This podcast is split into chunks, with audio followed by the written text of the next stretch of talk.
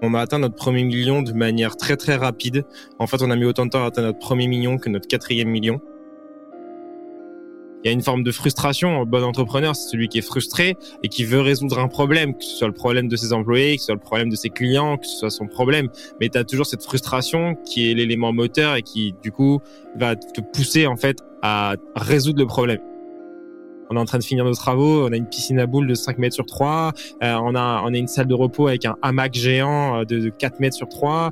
On a une salle de sport qui fait 70 mètres carrés dans nos bureaux. Enfin, tu vois, des trucs qui sortent de l'ordinaire. Ça, c'est notre culture et c'est un, modèle mental pour moi de s'amuser. Parce qu'une fois que tu t'amuses, tu fais les choses infiniment mieux, infiniment plus vite et tu dépenses moins d'énergie en fait à les faire. Une boîte est la somme de ses compétences. Fais-la progresser et elle s'envole. Laisse-la stagner et elle s'effondre. Et la meilleure façon de s'améliorer, c'est d'écouter ceux qui sont déjà passés par là. Les Jeunes Branches, c'est le podcast des entrepreneurs pour les entrepreneurs. Des entrepreneurs chez qui tout va vite, tout va loin, tout va fort. Et des entrepreneurs en quête d'humain, de croissance et de nouveauté. Au programme, des réussites, des échecs, des méthodes et surtout des tonnes d'apprentissages à appliquer le jour même sur ton projet. Alors, prépare de quoi noter et surtout, attention à la branche.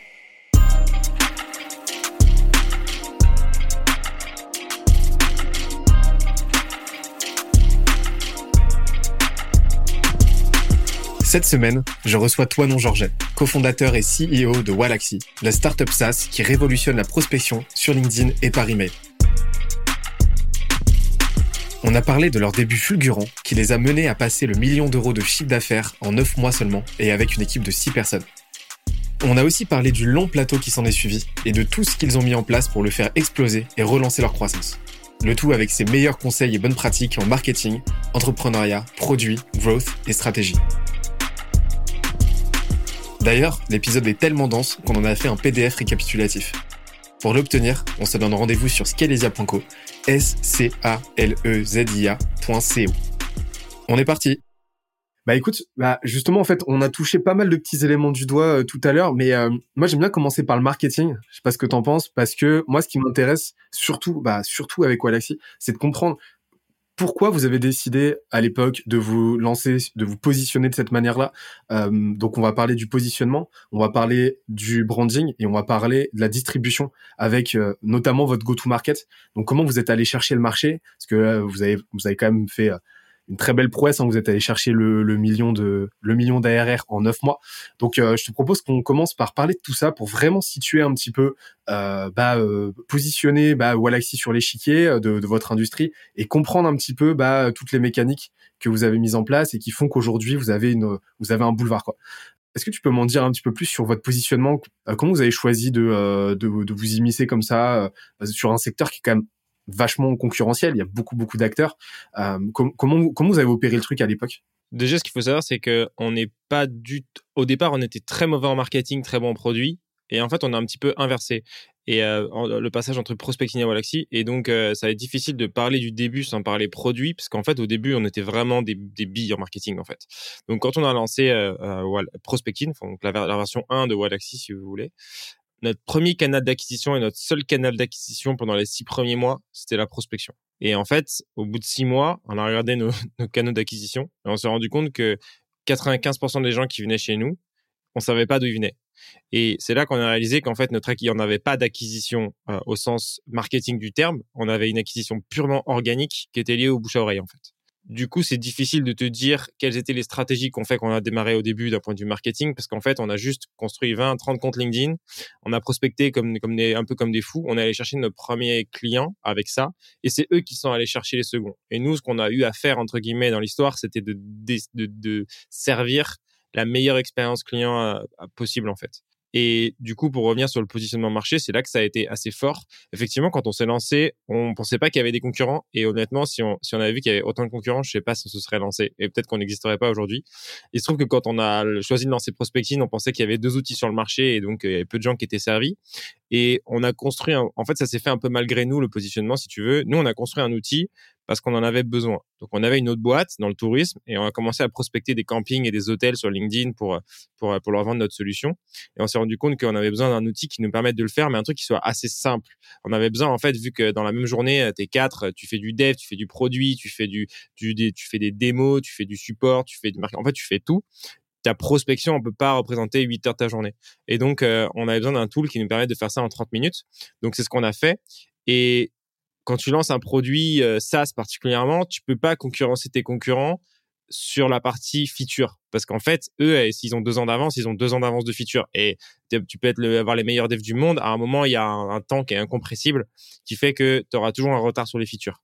Et donc, un des positionnements qu'on a eu au début, c'est de dire, bah, très bien, on n'a pas les features, mais nous, on a la simplicité. Et en fait, souvent, plus l'outil vit dans le temps, plus il répond aux requêtes des nouveaux utilisateurs, plus il ajoute des fonctionnalités et plus il perd cet aspect simplicité. Et nous, en fait, ce qui a marché, c'est cet aspect simplicité. Et quand on a commencé à prospecter, on a d'abord ciblé les gros hackers parce qu'on s'est dit, ouais, les gros hackers, c'est vraiment les mecs qui vont utiliser les outils d'automatisation LinkedIn. Et quand on a des, des invites sur LinkedIn, on s'est pris des grosses bâches. Les mecs ont dit, mais les gars, on s'en fout de votre truc. On peut envoyer des invitations et des messages. Mais moi, j'utilise des outils qui me permettent de faire dix fois mieux. Je peux faire dix fois plus de trucs. Ça m'intéresse pas. Et en fait, paradoxalement, on a commencé à avoir de la traction sur des cibles qui étaient totalement différentes de celles qu'on avait identifiées, qui étaient plus les bizdev, les les commerciaux, les gens qui étaient qui étaient comme nous, c'est-à-dire qui n'avaient pas toute leur journée à consacrer à la prospection et qui n'avaient pas de compétences en prospection. C'est-à-dire, c'était pas des gens qui faisaient ça toute la journée et où leur but c'était de faire les trucs le plus poussés. Non, leur but c'était de, de, délivrer euh, des invitations et des messages sur LinkedIn le plus facilement possible. Et en fait, c'est vraiment là qu'on a eu de l'attraction, parce que tu arrivais, hop, tu mettais tes prospects dans l'outil, invitation, poum, ça partait, ça déroulait et ça et ça ça déroulait assez fort. Et donc ça, ça a été vraiment euh, le premier positionnement qui s'est fait un peu malgré nous et qui a généré l'attraction euh, derrière il y a, plusieurs trucs super intéressants qui ressortent déjà. C'est euh, en fait, comme tu l'as dit, vous étiez déjà en train de batailler de votre côté avec euh, euh, bah, avec votre propre votre première la première version de Wapi. Vous aviez pas le temps et donc en fait vous avez eu très rapidement avec votre produit ce qui s'appelle un Founder Product Fit. En fait, vous avez eu un produit qui répondait a priori à vos, vos propres besoins et vous l'avez conçu pour ça. Je me souviens très bien à l'époque on avait discuté et tu m'as envoyé un message pour me dire ouais et tout on s'était quasiment jamais parlé, mais tu m'avais envoyé un, petit message pour me dire que tu avais mis ça en place et que euh, tu étais intéressé d'avoir mon avis. D'ailleurs, ça aurait été c'était un beau signal en fait d'avoir ce founder product fit aussi fort de votre côté parce que bah en fait le pain point il était déjà trouvé tout trouvé d'avance c'est à dire que euh, si vous aviez cette problématique-là de temps, d'efficacité euh, et d'optimisation de vos de, vos journées et de vos actions, euh, eh ben il y a de fortes chances que cette problématique euh, elle soit partagée par d'autres entrepreneurs, etc. Et, et, en fait, au sein de l'échiquier de votre industrie, bah, c'est vrai qu'il y avait déjà pléthore pléthore de de, de de boîtes qui jouaient vraiment cette carte-là de produits qui jouaient vraiment cette carte-là, de la profusion de features. On pouvait, voilà, à l'époque, on pouvait déjà faire quand même pas mal de choses, mais par contre, des outils qui étaient quand même assez imbuvables à utiliser. Et, euh, et vous avez, vous avez pris déjà, c'est un truc que j'adore, ce contre-pied total de faire un produit qui est quand même assez fermé dans les features, parce que par exemple vous pouvez pas mettre euh, de, euh, de variables à l'époque ou très peu de variables, juste prénom, prénom et nom, versus les autres on pouvait mettre, enfin on pouvait mettre absolument ce qu'on voulait. Et mais par contre avec cette promesse de lancer une, lancer une campagne très très rapidement en quelques clics, quelques minutes quoi. Et, et donc en fait ça, ça vous a donné une ce focus marché où vous êtes concentré non pas sur regarder ce que font les autres, mais sur ce dont votre audience, ce dont le marché a besoin, euh, ben ça vous a donné une, une grosse rampe de lancement avec, comme tu l'as dit, un gros bouche à oreille. C'est ça. Et en fait, euh, au lieu de se concentrer sur l'acquisition, pendant les six premiers mois, on s'est concentré quasiment uniquement sur l'activation. Et, la rétention, mais notre principale préoccupation, c'était l'activation. Il fallait absolument que les gens qui arrivent sur le tool, ils comprennent ce qu'on faisait, comment comment lancer leur première campagne. C'était vraiment euh, quelque chose de, de, fondamental et sur lequel euh, on pourra revenir, mais on a mis pas mal de, de process, de, de, feedback loop assez vite qui nous ont donné euh, énormément énormément de feedback sur la partie simplicité de l'outil et qui nous permettait de faire des optimisations assez vite et donc d'avoir une, une, phase vraiment lean de feedback loop, itération très très très très très forte, très très très à très très haute intensité et qui nous ont permis d'arriver très très vite à un outil euh, assez simple et qui correspondait à ce que nos clients idéaux voulaient. C'est un truc qui m'a toujours heurté parce que euh, très vite, à l'époque, euh, on, on, en donne toujours, mais à l'époque, je, je l'ai donné moi en tout cas. on donnait des bootcamps ce qui n'existait pas encore, mais je donnais des bootcamps euh, pour apprendre la, la, la outreach, la, la outbound marketing, donc la prospection par email, LinkedIn, etc.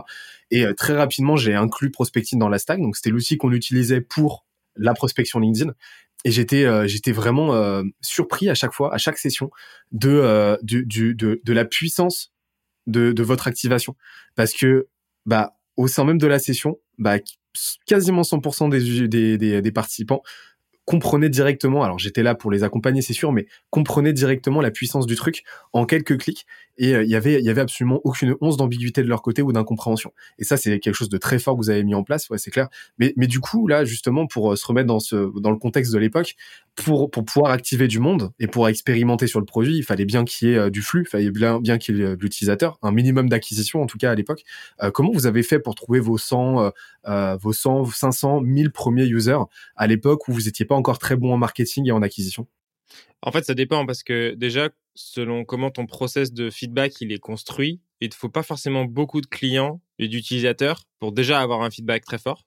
C'est peut-être le moment où je t'explique comment un peu les trois piliers de notre feedback loop, mais en gros, euh, on avait on avait trois manières de recevoir du feedback très rapide d'un point de vue utilisateur.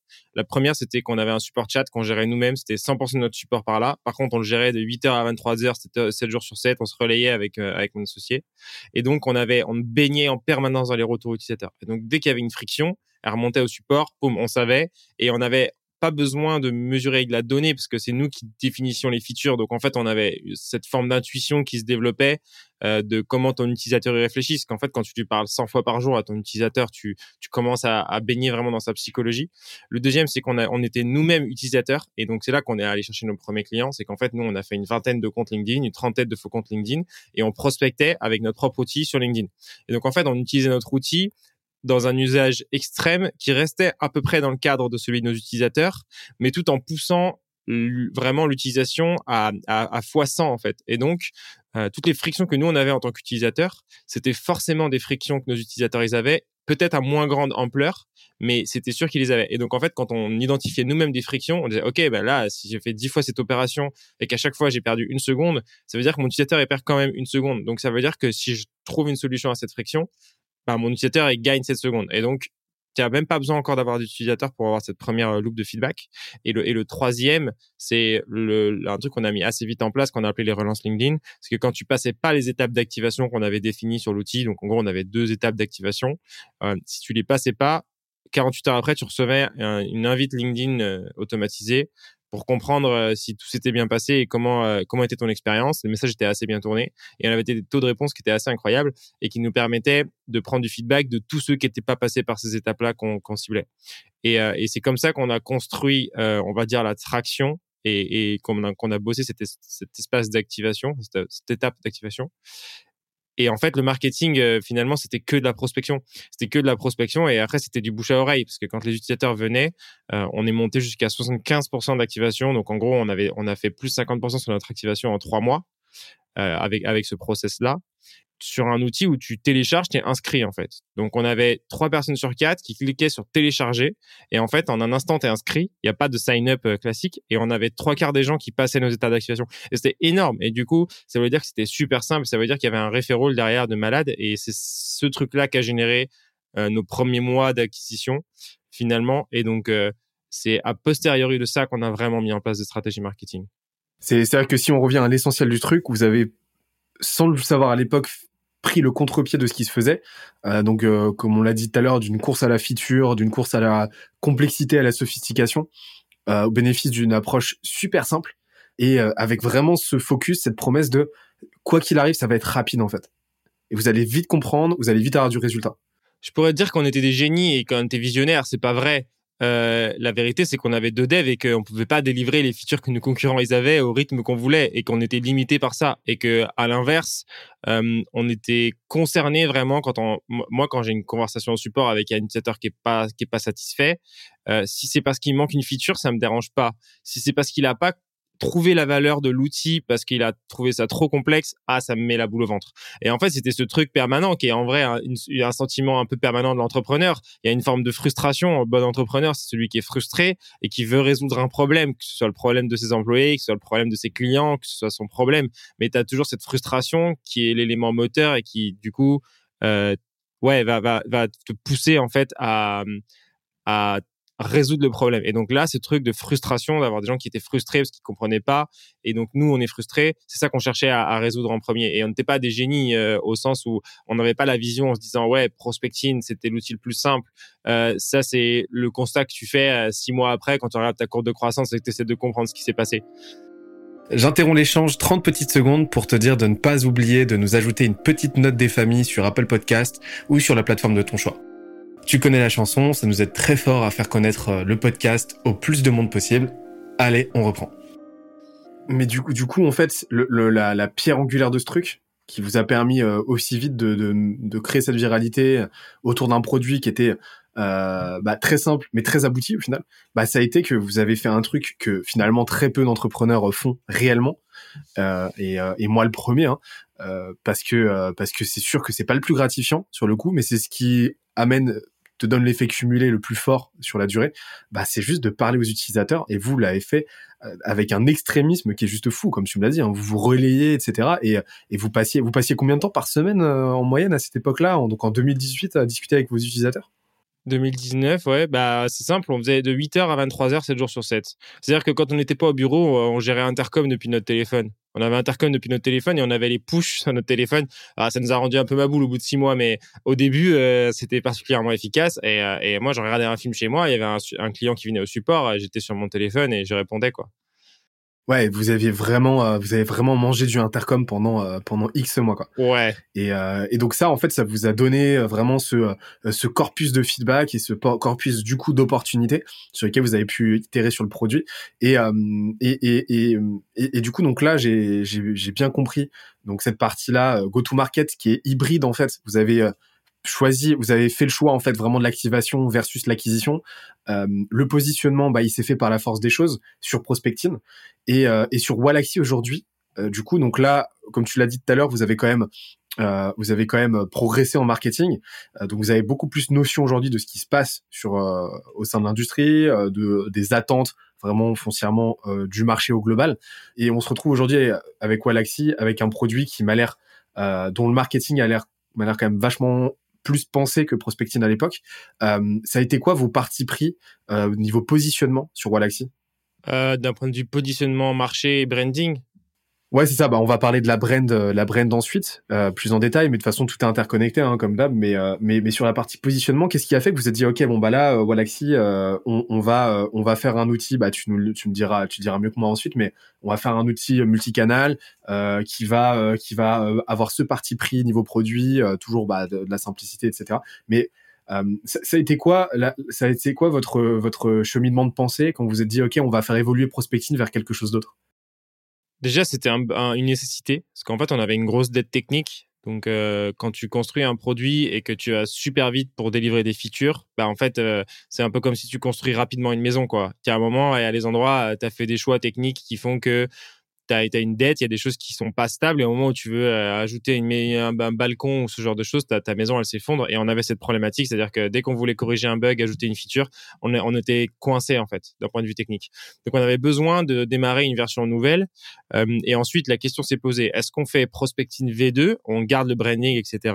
ou est-ce qu'on va vers un autre produit? Et, et, et en fait le produit qu'on avait conçu avait pour objectif donc de pallier cette dette technique et de nous permettre de répondre aux besoins utilisateurs euh, qui étaient ceux qui n'étaient pas satisfaits avec Prospecting, c'est-à-dire d'avoir plus de features. Et en fait, euh, c'était ça, tout en avec un objectif très ambitieux de garder la simplicité, parce qu'on savait qu'à terme, on voulait que Wallaxy soit le remplaçant de Prospecting et qu'on avait l'intention de faire disparaître Prospecting, au moins d'un point de vue marketing, et que, et que ce soit Wallaxy notre produit principal. Et donc, il fallait qu'on garde ce positionnement marché de la simplicité, tout en essayant de servir des utilisateurs qu'on n'avait pas encore pu servir avec Prospecting. Et là où on s'est raté, c'est qu'on a bien, en fait, on s'est retrouvé dans un entre-deux où l'outil était pas si simple et l'outil avait pas tant les features. Et donc, on, on, là, on commence tout juste à sortir un peu de cette phase de galère où tes utilisateurs d'avant, ils sont moins bien servis et tes nouveaux utilisateurs, ils sont pas bien servis non plus.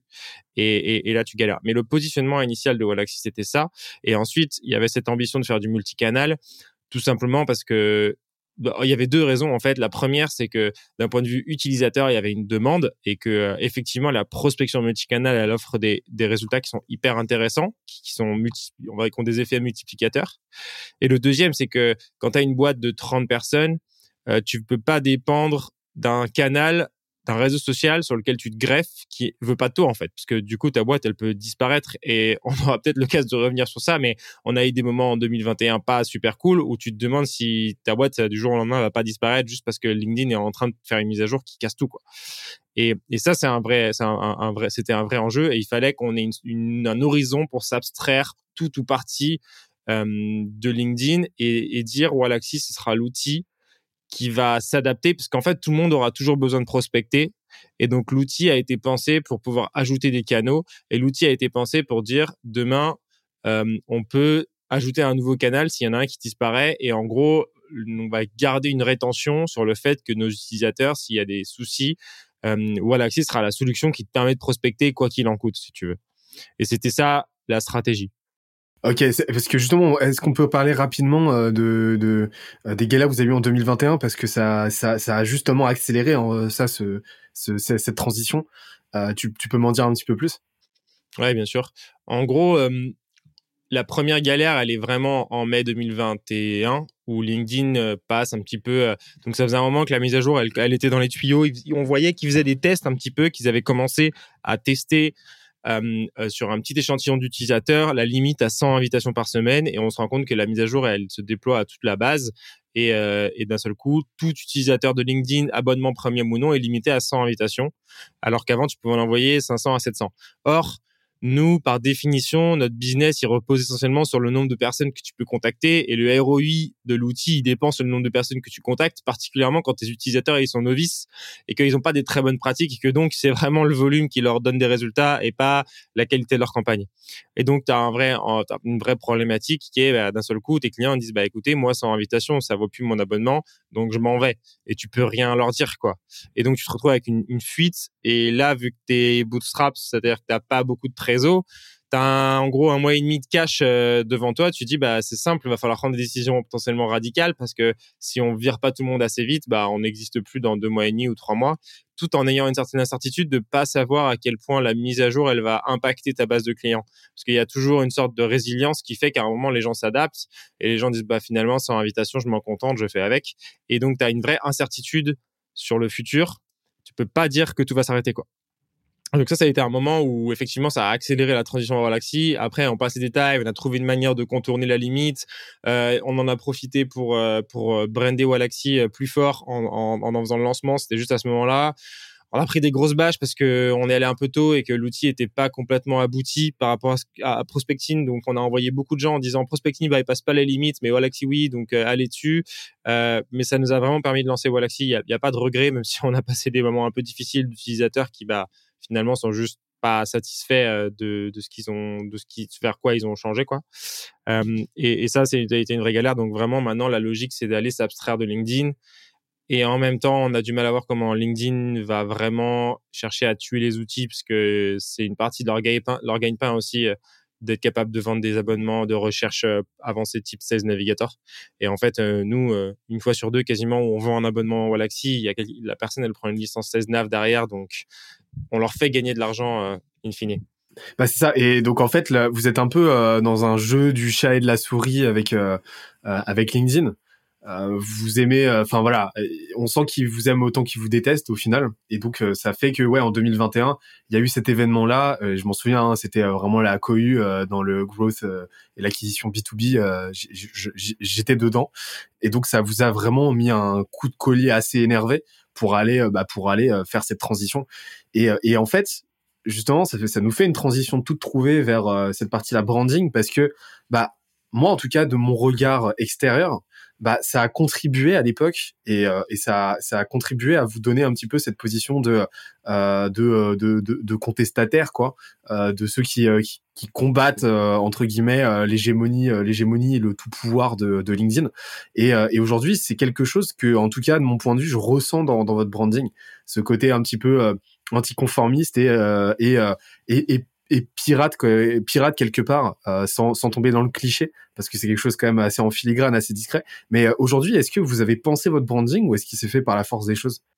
Non euh, en fait notre branding il est essentiellement lié à notre ADN c'est-à-dire que cet aspect contestataire et pirate comme tu dis il est intrinsèque à la culture de la boîte et à l'ADN. Il, découle de, de notre culture en fait en tant que fondateur, où c'est quelque chose qu'on a mis en place assez tôt dans la culture de la boîte.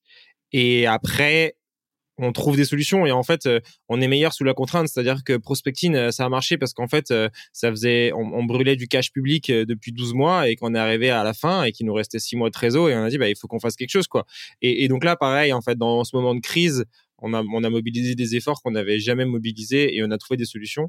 Et sur l'aspect branding, du coup, c'est vraiment quelque chose qui est, on aime un petit peu, on aime éveiller, on aime piquer, on aime faire se différencier. Ça, c'est quelque chose qui est dans l'ADN des fondateurs et qui, du coup, est dans l'ADN de la culture. Si tu viens chez nous, c'est comme nulle part ailleurs et les gens qui rentrent dans nos bureaux, ils, hallucinent euh, assez régulièrement de, voilà de l'ambiance il y a quelque chose d'assez précis et ça s'est dégagé dans le branding et particulièrement parce que notre branding aujourd'hui il est très fort par rapport à la stratégie qu'on a sur LinkedIn on reviendra sur ce sujet, mais on recrute les gens sur un fit culturel. Donc les gens qui rentrent chez nous ont ce fit culture de la différence, de, de, de l'anticonformisme. Et donc quand ils vont publier eux-mêmes sur LinkedIn leur propre vision du monde, elle est anticonformisme, anticonformiste. Et donc tout ça, ça se dégage euh, dans le branding et c'est quelque chose d'assez euh, vécu. On n'est pas dans quelque chose qui est artificiel.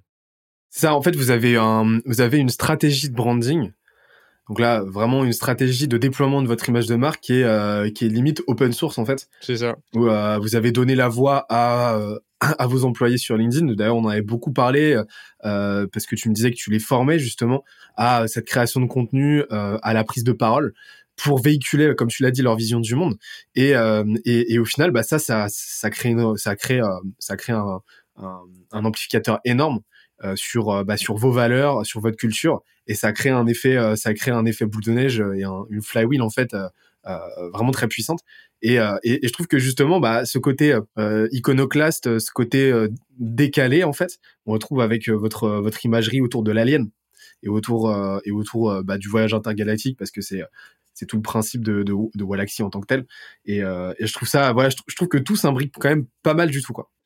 Ouais, mais ce qui est marrant, c'est que notre branding, et là, c'est, là, c'est probablement une erreur marketing, mais quelque chose qui est assez cocasse, c'est que notre branding n'est pas du tout en accord avec les valeurs de nos clients. C'est-à-dire qu'en fait, notre clientèle euh, principale, on va dire, on est sur euh, dirigeants de PME plus de 45 ans, 10 à 20 salariés, tu vois. Et c'est quand tu commences à faire des mails avec des emojis, avec des gifs, à publier des, posts LinkedIn un peu provocateurs, à avoir un univers un peu spatial dans du B2B assez traditionnel. Alors, on se prend des bâches des fois d'utilisateurs. On n'a pas élevé les cochons ensemble. Euh, je vous permets pas de m'envoyer des, des, des, des, emails avec des emojis. Euh, ça fait pas professionnel. On a pris des bâches de malades pour ça. Et en fait, c'est il y a un truc assez paradoxal, c'est que on a beaucoup d'utilisateurs qui sont pas en accord avec notre branding. Et, et beaucoup, enfin par définition, si tu devais faire une étude euh, euh, marketing pour dire ok, on va essayer de créer un branding qui s'adapte à votre client idéal, il aurait rien à voir avec ce qu'on fait là. Mais nous, ça respire tellement fort qu'on peut pas être dans justement l'artificiel et on n'arrive pas à construire un branding qui soit en accord avec avec ces gens-là. Et faut croire que quelque part, il y a quelque chose de, on va dire, euh, ça les rend empathiques. En tout cas, euh, malgré tout, euh, ça marche pas si mal. C'est ça, en fait, vous avez vraiment pris ce parti. On, le voit, hein, enfin, il suffit d'aller voir tes posts, tes posts LinkedIn et tes prises de parole pour voir que que que qui même me suivent quoi. Et t'es absolument pas là en train d'essayer de, plaire à qui que ce soit. Tu sais que tu apportes de la valeur, que tu as un bon produit, tu connais ta culture, tu connais bah tu connais la mission de la mission de de et à partir de là, bah si tu déplais dans tes prises de position et dans ta vision du monde à quelques utilisateurs, bah tant mieux, tant pis quoi. C'est ça. Et après, euh, c'est pareil, on reviendra aussi dessus, mais la force d'avoir un business sur lequel tu es pas dans du sales et où en fait euh, ton client le plus gros il rapporte même pas 1% de ton chiffre d'affaires, euh, tu peux dire merde en fait à des clients. Et ça c'est quelque chose, c'est un, enfin c'est un pouvoir que je souhaiterais que tout entrepreneur ait parce qu'en fait quand tu quand ton business il dépend d'un ou deux ou trois clients et que du coup ils peuvent ils peuvent te faire tout faire parce que s'ils arrêtent de payer t'es mort ben t'as gagné aucune liberté par rapport au salariat. Et quand en fait un client il vient et tu vois on en a un et manque de respect au, support, ben, c'est simple, on le bloque du support. Et s'il vient me voir sur LinkedIn, je dis, ben non, vous avez manqué de respect aux personnes du support, vous avez plus le droit d'accéder au support. Ok, je m'en vais. Bah, c'est ce que je vous souhaite. Je ne vous souhaite pas de vous avoir en tant que client. Que si vous manquez de respect aux équipes support, j'ai aucune raison de vous avoir en tant que client. Et votre abonnement à 50 euros par mois, j'en ai rien à foutre. Vous êtes juste pas mon client.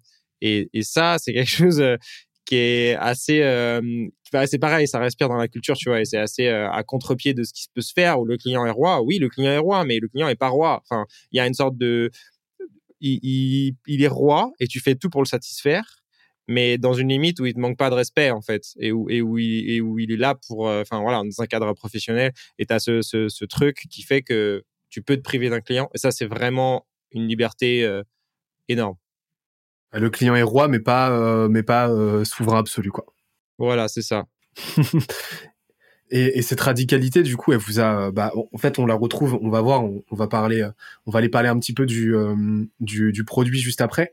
Euh, juste avant, sur toujours, toujours sur cette partie euh, marketing. Donc là, à l'époque, vous avez eu un go-to-market qui est ce qu'il est. On en a parlé, mais là aujourd'hui, vous avez quand même professionnalisé tout ça. vous avez quand même mis en place un certain nombre de choses et au point que au point que vous faites partie quand même des boîtes qui performent le mieux sur vos stratégies d'acquisition en, France, à mon sens. Qu'est-ce que tu peux me dire aujourd'hui sur votre stratégie euh, de distribution en tant que telle? On n'a pas de LinkedIn, on n'a parlé du référencement. Euh, comment est-ce que tout ça, ça s'orchestre? C'est quoi les, ratios, les, répartitions entre les différents canaux? Euh, Comment vous avez testé tout ça, etc. Aujourd'hui, on a 20% à peu près de notre acquisition qui vient du SEO. Donc euh, ça, c'est ce en gros, c'est la question que tu peux traquer. Donc c'est vraiment l'utilisateur, il est venu sur le même device, il a regardé un article de blog, il a cliqué sur le call to action, il a téléchargé Wallaxy, il a payé. Donc ça, c'est ce que tu peux traquer. Mais euh, mais je vais revenir sur ça après.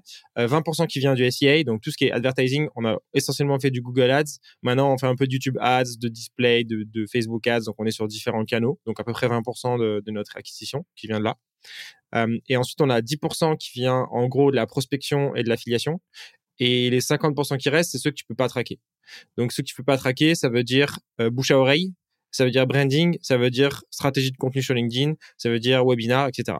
Et dans toutes ces stratégies. Et, en fait, finalement, si tu regardes, le SEO plus cette partie que tu peux pas traquer, ça représente à peu près 70%. Et ça, c'est la Content Factory. C'est, ce qu'on a professionnalisé, c'est-à-dire qu'on avait l'intuition et en fait, en discutant avec toi, euh, moi, ça a été assez une, révélation et on a construit une vraie Content Factory sur laquelle maintenant on itère beaucoup et qui représente finalement un peu 70% de notre acquisition. Pourquoi? Parce que on a un client une fois de plus qui est pas éduqué. C'est-à-dire qu'on a des gens qui arrivent sur notre outil, des fois ils savent pas ce que c'est d'envoyer une invitation sur LinkedIn. Et ça c'est un enjeu de malade d'un point de vue product, mais c'est aussi un enjeu d'un point de vue marketing, c'est que du coup c'est super difficile de lui vendre un outil s'il sait même pas comment ça marche derrière. Et donc on a un travail d'éducation énorme et aujourd'hui ce truc de la content factory, c'est l'idée qu'on a plusieurs points de touche. Et en fait, on peut pas traquer, on va un peu à l'intuition parce qu'en fait, un, utilisateur, des fois, avant de télécharger Wallaxy, il va lire trois articles de blog, suivre un webinar, consommer une dizaine de, posts sur LinkedIn, euh, regarder les vidéos tuto, euh, participer au webinar d'un ambassadeur. Euh, il, y a, il y a plein de canaux auxquels on va le toucher, sur lesquels on va le toucher, avant qu'il convertisse en utilisateur. Et donc, c'est tout ce travail d'éducation pour essayer de lui faire comprendre les tenants et aboutissants de ce qu'on fait, pourquoi il a intérêt à utiliser, quelles sont les bonnes pratiques, et c'est après derrière qu'il rentre dans cette boucle. Donc aujourd'hui, on construit vraiment notre stratégie sous forme d'une toile d'araignée, et on fait en sorte que sur chaque canal, il y ait un maximum d'opportunités d'aller vers un deuxième canal. Ok. Donc par exemple, tu viens sur un webinaire, bah, en fait tu vas t'inscrire. Donc en fait, on va te retarget sur les mails, euh, mais aussi si tu as regardé notre vidéo YouTube, on peut te regarder, on peut te retarget en ads YouTube. Euh, si tu as pris un message de prospection et que tu as cliqué sur un lien, bah c'est pareil, tu as un pixel, tu es venu sur notre blog, etc. Et ça c'est quelque chose qu'on a modélisé en interne. On a une, sorte de toile d'araignée géante de nos différents canaux d'acquisition et de comment sur chaque canal on fait en sorte que tu as un maximum d'opportunités d'aller vers un deuxième canal. Et on cherche pas à te convertir, on cherche à t'amener vers un deuxième canal. Et ça, c'est un truc assez euh, euh, contre-intuitif peut-être dans un process de sales ou de marketing. C'est que nous, on cherche pas à te convertir au premier point de touche, on cherche à, on t'amener à un deuxième point de touche. J'espère que l'épisode t'a plu autant que ça nous a plu de l'enregistrer et de le produire. En attendant le prochain épisode, on se donne rendez-vous sur scalesia.co, s c a l e z i a.co où tu découvriras des cours, des vidéos et des lives en libre accès pour t'aider à faire décoller ta boîte comme jamais. On se dit à très vite. Bye bye.